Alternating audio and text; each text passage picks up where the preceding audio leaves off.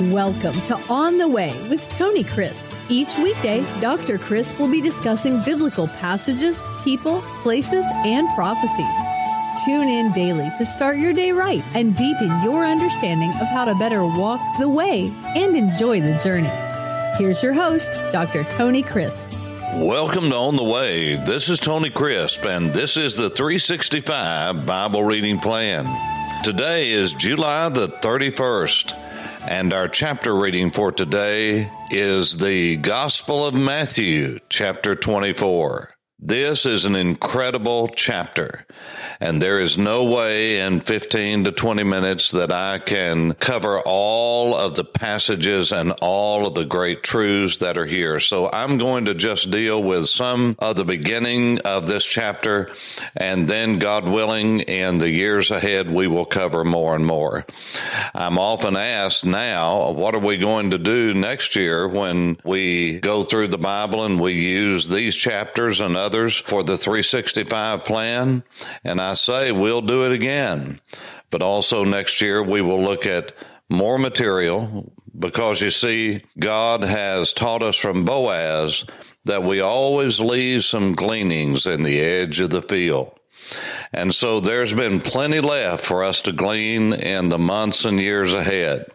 But let's get to Matthew chapter 24. As you know, Jesus has been lamenting over the city of Jerusalem. He has now come away really rejected, and it's not going to be long until he will be crucified. He will be crucified as the Passover lamb. And in verse 24, the scripture says, Then Jesus went out and departed from the temple, and his disciples came up to show him the buildings of the temple. And Jesus said unto them, Do you not see all of these things? Amen, amen. Assuredly, I say unto you, not one stone shall be left here upon another that shall not be thrown down. Now, there's a lot I would like to say here, but again, time will only allow so much.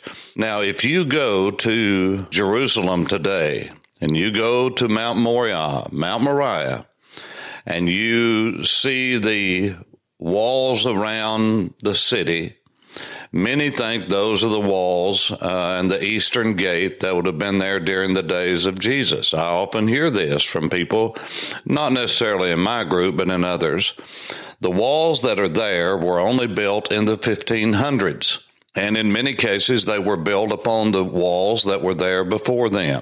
But when it comes to Mount Moriah, Mount Moriah, the western wall is standing. The southern wall much of it is standing. The eastern wall, much of it is standing. Some of it is underground. As a matter of fact, concerning the western wall, most of it is underground, and it runs the entire length of what would have been the temple during the days of Jesus. Now, most people don't know that. And so when you look at the western wall today, what is called in Hebrew the Kotel. It's called primarily by the rest of the world the Wailing Wall. You have to understand that's only a very small portion of the retaining wall that was around the temple complex. Now, during the days of Solomon, the temple platform was leveled, it was expanded on top of the mountain around where the foundation stone is, the top of Mount Moriah, the winnowing threshing floor of Araunah the Jebusite.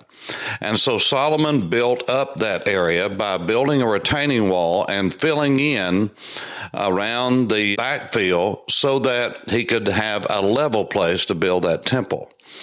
Now, that was expanded during the Hasmonean period. The Hasmoneans, uh, the Maccabees, they expanded that area. And then Herod the Great came in and did a massive expansion that was there during the days of Jesus. And the walls that you see around the western area today and the southern area And even on the eastern side, especially the southeastern side, you can see the great Herodian stones that were brought in, quarried and brought in. And uh, many of them uh, have the mark that was the trademark of the architecture of Herod the Great in the temple area, which was a frame around the stones. Now, many times uh, this is called library paneling if it's in a house, and because it is a framed type type of wood.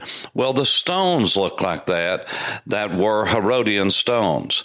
And many times when people go to the Western Wall, the Wailing Wall, the Kotel, they don't realize, if they do not know their history, that there was only a very small portion of that wall that was accessible to the Jews for hundreds of years. Hundreds of years. They could only come under the rule and reign of Muslims and Islam. They were only allowed to come for just a short short time on a holiday or two if the Sultan was generous. And the rest of the time, they could not even get close to that area because it was all under the control of Muslims. Now, this ought to tell us something. When the Muslims are in control, how much freedom do you have? Let's just look at uh, one of our present day allies in the United States, Saudi Arabia. If you go to Saudi Arabia, our soldiers who have been there, they are not allowed to carry Bibles open. They're not allowed to do a whole lot of things that we take for granted every day of our lives. We think it's atrocious, but we don't do anything about it. We go and rescue these people, but yet we don't even carry our Bibles with us because we're afraid we're going to offend them. Now, I understand when you're in someone else's country, you do what others do. But what I'm telling you is you need to look behind this and see that Islam is a domineering, damnable religion. There is nothing good about it. I know by saying this, I will offend many, and I'm just telling you the truth. And many of the people that I know in the Middle East are Muslims, just like I know many Roman Catholics. I know many Mormons.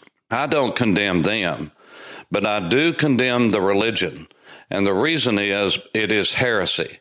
What you have with Islam is uh, something that denies it's just opposite of Christianity. As a matter of fact, one of the cardinal tenets of Islam is God has no son. And that is written on the Dome of the Rock in Arabic. God has no son. Well, the Bible says that is the spirit of Antichrist. So we need to quit kidding ourselves about peaceful Islam. Islam only negotiates until it becomes predominant and then it dominates. And there is history abounding to prove what I'm saying. I'm not just making this up. I'm, this is not some tirade against Islam. I'm trying to help you to understand the background of the passage in Matthew chapter 24. Islam did not come about until 600 plus years after Jesus sat on the Mount of Olives. But from the time of the 630s onward, that's right, the 630s AD, all the way to 1917. 1917 AD, there's only been a couple hundred years when Islam has not been control that area. And when Islam is in control of an area, Christianity is shut out and uh, Judaism is shut out and it is dominated. This is why people are amazed that Moshe Dayan in 1967 at the reunification of the city of Jerusalem and the taking back of the Temple Mount that when the Grand Mufti in 1967 from Jordan handed Moshe Dayan, the one-eyed general of uh, the Israeli Defense Forces, the keys to the Temple Mount, he handed them back over because of the law of status quo of the British. Now, all I'm saying is Ever since then, there has been trouble at the Al Aqsa Mosque, at uh, the Dome of the Rock, on the Temple Mount, and that is increasing.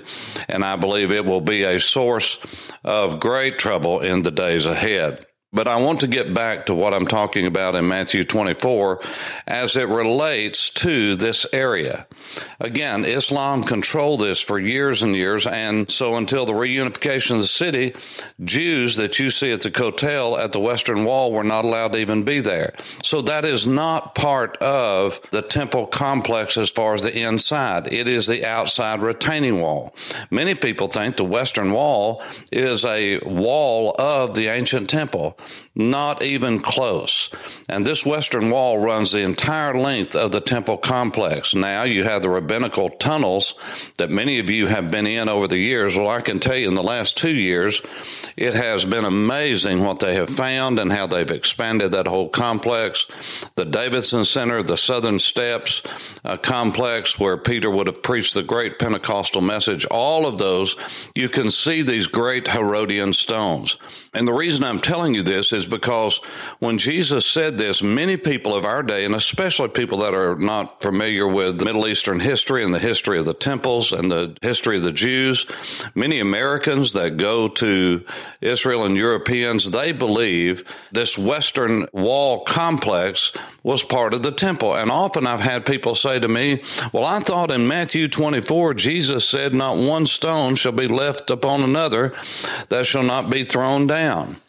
Well, that's true of the temple not of the temple complex. Remember, the western wall, the southern wall, the eastern wall, the northern wall were all retaining walls, and especially that western wall because it was built over the Tyropoeon Valley called the Cheesemakers Valley or the Western Valley that lay between the Mount Moriah and the Western Hill, as it's called in the Bible and it would have been the area where Hezekiah would have expanded the great broad wall and would have taken in all of the area today that would have been the area where Jesus, for instance, would have had the last Passover with his disciples, where Herod's great palace would have been in the area of what is called the citadel today, or the western area called the Jaffa Gate. So, for those of you who go to Israel and who have been to Israel and have stayed there, that's the area that many people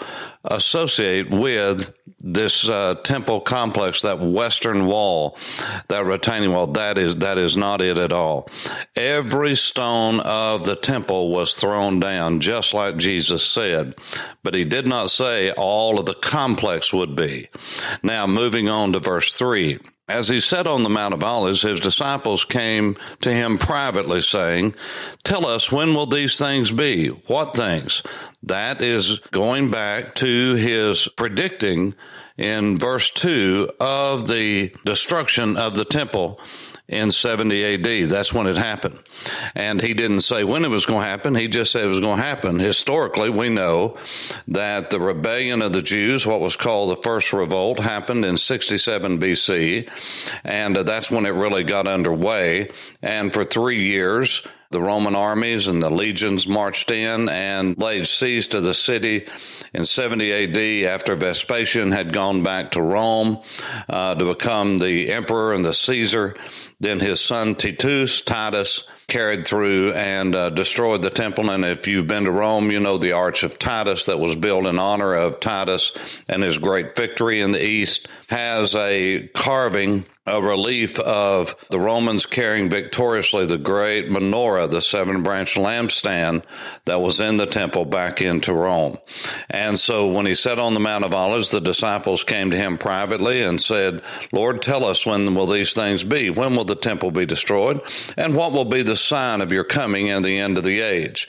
Now, some people say that this is two questions. Some people say it's three questions. Some people say that when it says, tell us when these things will be, and what will be the sign of your coming the end of the age? That's all one question. Well, uh, whether it's one, two, or three questions, Jesus gives the answer and he gives it in a threefold way. And Jesus answered and said to them, Take heed that no one deceives you, for many will come in my name, saying, I am the Messiah, I am the Christ, and will deceive many. That's still happening today, by the way. And you will hear of wars and rumors of wars. See that you're not troubled, for all these things must come to pass, but the end is not yet. For nation will rise against nation, and kingdom against kingdom, and there will be famines and pestilences and earthquakes. Now, pestilences are plagues, i.e., plagues that will darken the face of the earth. I'm not talking about COVID. COVID killed many people, but much of that was because of the panic and the lack of leadership, and to some degree, willful, I believe, willful neglect, willful uh, deception. And it says, and there will be famines, pestilences, earthquakes in various places. All these are the beginning of sorrows. Now, this is important to understand this. From time to time, people will say to me in America, well, this is happening here and this, this, uh, president's doing this and this is being allowed and prayers out of the schools and Christians are being persecuted. Well, let me just tell you, First of all, America is not the barometer of God's moving in the earth. Israel is the real key to understanding biblical prophecy and end time happenings and the end of the age, just like Jesus is talking here. But people say, well, it's getting so bad, Jesus has to come. Well, let me just tell you, America, if you're listening, Western Europe, if you're listening, persecution may be here in spots, but persecution in a widespread area is not happening in America and only in spots in Europe, especially Western Europe. And so we have not seen the great persecution that has happened in the Middle East. We've not seen the great persecutions like have happened in, in Russia and anti Semitism and anti Christian sentiment. I'm talking about evangelicalism and, and the preaching of Jesus as the only way of salvation. We've not seen, as uh, is in China and the other communist countries, the great persecution. So we have not been under some kind of horrible situation. I believe we will be, but we are not there yet. But even when these times come, let me tell you what it is it's the beginning of sorrows. Only the beginning. The end is not yet. But Jesus also said in other places, when you see these things happening, all of these signs, and he gave many of them to the preparation for the great tribulation, the great crushing, the megale thlipsis. That's the word, the great crushing, the pressure that's coming. He said, when you see all of these signs to that, lift up your head. Your redemption draws near. For on the way, this is Tony Crisp. Thanks for listening to On the Way with Tony Crisp. Tune in every weekday for information on biblical passages, people, places, and prophecies. Fridays are for your questions. Email your questions to questions at tonycrisp.org, then just listen for your question to be answered on Friday's podcast. That's questions at tonycrisp.org. Thanks for listening and have a blessed day on the way.